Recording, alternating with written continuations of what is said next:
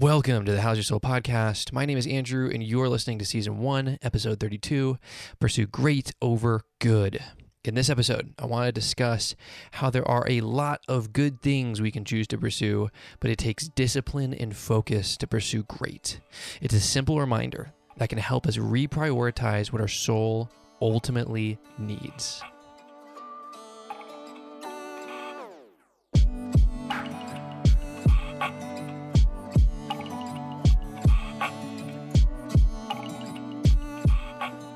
So, a quick episode coming your way. Uh, I think, you know, when I was looking at the rest of the series, we're shooting for 40 episodes in season one here.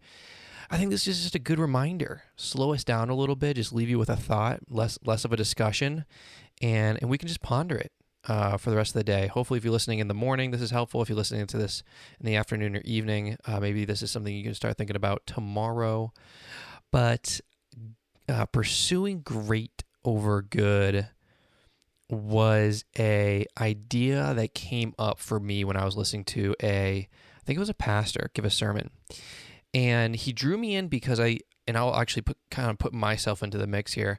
I think a lot of pastors end up focusing on a lot of the negative things that people partake in and do, right? And it's like we need to abstain from, you know, sexual immorality and drugs and alcohol and lying and getting angry and cheating and uh you know, holding on to anger and bitterness. And, you know, when you look at your day to day life, uh, it's not like the majority of our life is hopefully, hopefully, is filled with those things. Right. I think most of us, as we just kind of assess our day to day, our hour to hour, our minute to minute, uh, we do a lot of we do a lot of good things right? And I, and I, ultimately think when, when people get posed that question, you know, it's a very infamous question uh, about are you a good person? I think people just kind of draw that assessment based off of, yeah, you know, they look at their life and they say, I kind of just do a bunch of okay, average, good things. And I often think that's not too hard to do to kind of stay on that path of just kind of doing good and average. And the reason why this message kind of hooked me is because he he came at it from from my my everyday, right? Like the things that I just kind of partake in that are good things, right? Getting up and doing a good job at work and treating my at the time when I heard this, I think I was still with my parents, treating my parents with respect, treating my siblings with um, care and empathy. Uh, right, being diligent in my homework, in my schoolwork, um, being faithful in thinking through my future and how to be wise in what I what I choose to pursue and where I go, right? The university that I might end up at, right? Plugging myself into a community and uh, being available to them. These are all really solid things. Even things that feel less spiritual in nature, just getting outside, going for a run, working out, picking up a hobby, uh, playing an instrument, or doing a sport. These are things that all take up time in our day to day life. You know, I look at my life and I have, of course, work and I have spending time with my wife and I have video games and I have recording this podcast and I have uh, some uh, kind of personal portfolio stuff I'm building up um, using Webflow and learning Figma and just kind of all these other random softwares that I think will develop me as a as a professional. And then you have hanging out with friends, right? Actually, just today we were doing a small group, right, with a group of friends, and so we are over there hanging out, playing some games. And so these all these are all these are all good things, and they take time. And so this sermon kind of came in from that angle, and the question is, are those great things to pursue? Well, it's a great question. It's a really great question because you have to evaluate what greatness is. And I think that's kind of the challenge. And I know I can really dive into like a really elongated answer here. And I'm, I'm trying not, I'm going to try not to do this. I'd rather just feed you the question, feed my myself that question and kind of let our souls marinate in it a little bit and not have all the answers. But like, what does greatness mean? You know, is going on a date with my wife versus hanging out with a group of friends great over good? Am I even supposed to be looking at it like that? You know, is is pursuing uh, my professional career in my spare time better than learning how to play the guitar better? is uh, spending time playing a sport that I really enjoy better than hitting the gym? You know, I don't, I don't have the answer, but it's just a, a kind of a profound question, right? When you really consider the time that we have in the day to day and how we spend it, I think a lot of us end up using our time on just good things, average things right? They're not hurting anybody. They're they're they're helping people. I think maybe a little bit, right? And and the and then you know they bring joy to ourselves and our own lives and the potentially the people that we get to share those moments with. But are they great things? Are they substantially great things for us, for our soul, for our community, for our faith, for our relationships, for our goals, for the pursuit of our goals? You know, I think of like a good thing. I'm, I'm trying to wrap my mind around this in, in terms of like community would be a good thing would be getting plugged in. A great thing would be being vulnerable. You know, like showing up to group, that's that's a good thing. That's, that's because you're you're enjoying community. And I think your soul needs that. But becoming vulnerable and authentic, I think that's a great thing for the soul you know, I don't, I don't want to do this for everything, but I think of like, you know, I, I kind of suck at this, so I'm trying to get better. But like hanging out with my wife, you know, that's like a good thing. Going on a date with my wife, is that is that a great thing? Right? Is it is it just taking that initial step? Because what what I think I'm realizing is a lot of good things, and maybe you would agree with me on this.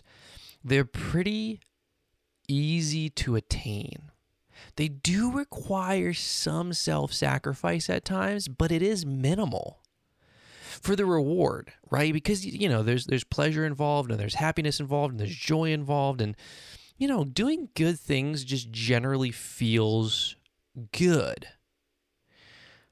But what would it look like if I like laid out my day to day and and went through the process of how can I take each of these areas of my life and either replace them or approach them in a way that would make them truly great. I think that could potentially revolutionize our jobs. Uh, you know, it's a gr- it is I'm going to say great and now I feel like it's ironic, but it is a really great exercise, you know, with all the things that we have on our plates in our day-to-day at our jobs to just step back from that all and say what is really important Maybe that's another like subsection of that. What's really important? Because sometimes when we answer, like start asking that question and answering that question, we realize there's a lot of things that I'm doing right now that I can just like put on the back burner. you know, there are a lot of other projects that should take the forefront of, of my time, and I didn't prioritize it the way that I should have. So even just like slowing down and saying, what's important? What's really great to be pursuing with my time right now in my work environment? And then I think we can we can start to do that with our relationships. We can start to do that when we're in a kind of our free time. And I do think that just it challenges our soul to to kind of dig deep a little and say, hey, what, what's really needed here? What's really important here? What's really going to grow me and develop me? What's gonna what's gonna be the best for my soul and for my faith, for peace, for how I love and show empathy to other people? I think those questions can can arise and kind of sprout and come up when we start with the root question which is am i pursuing great things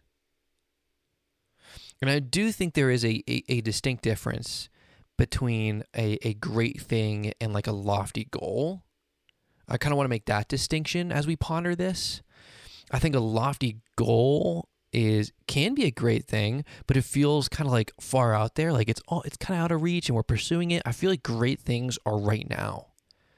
Like today, you can choose a great thing to pursue over a good thing.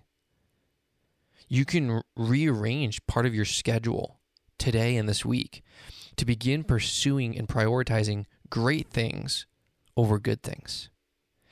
And um and, and one of the other parts that I'm recognizing, and then I'll just kind of wrap it up, is every great thing feels like a lot of work for our our soul. But through that process, our soul benefits the most from those great things. Right? It, it typically requires the most self sacrifice, it requires the most amount of time, attention, focus.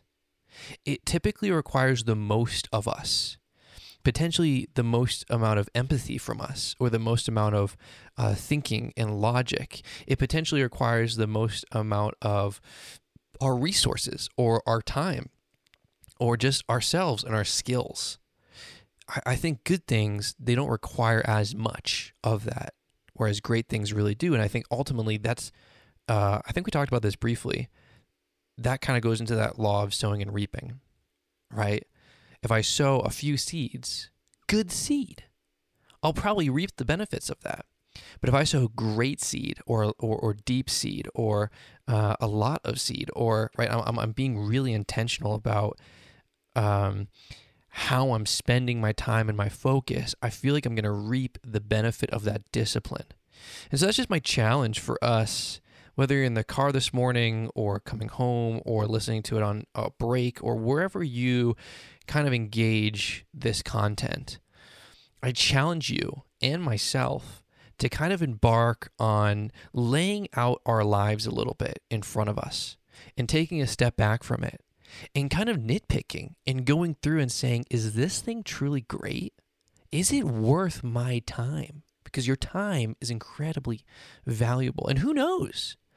Maybe we begin to make subtle shifts in our lives that ultimately lead to greater reaping, to greater benefit, to greater growing of our souls because we chose to take a step back in the busyness of our lives and everything that's going on to prioritize and pursue great things over good things.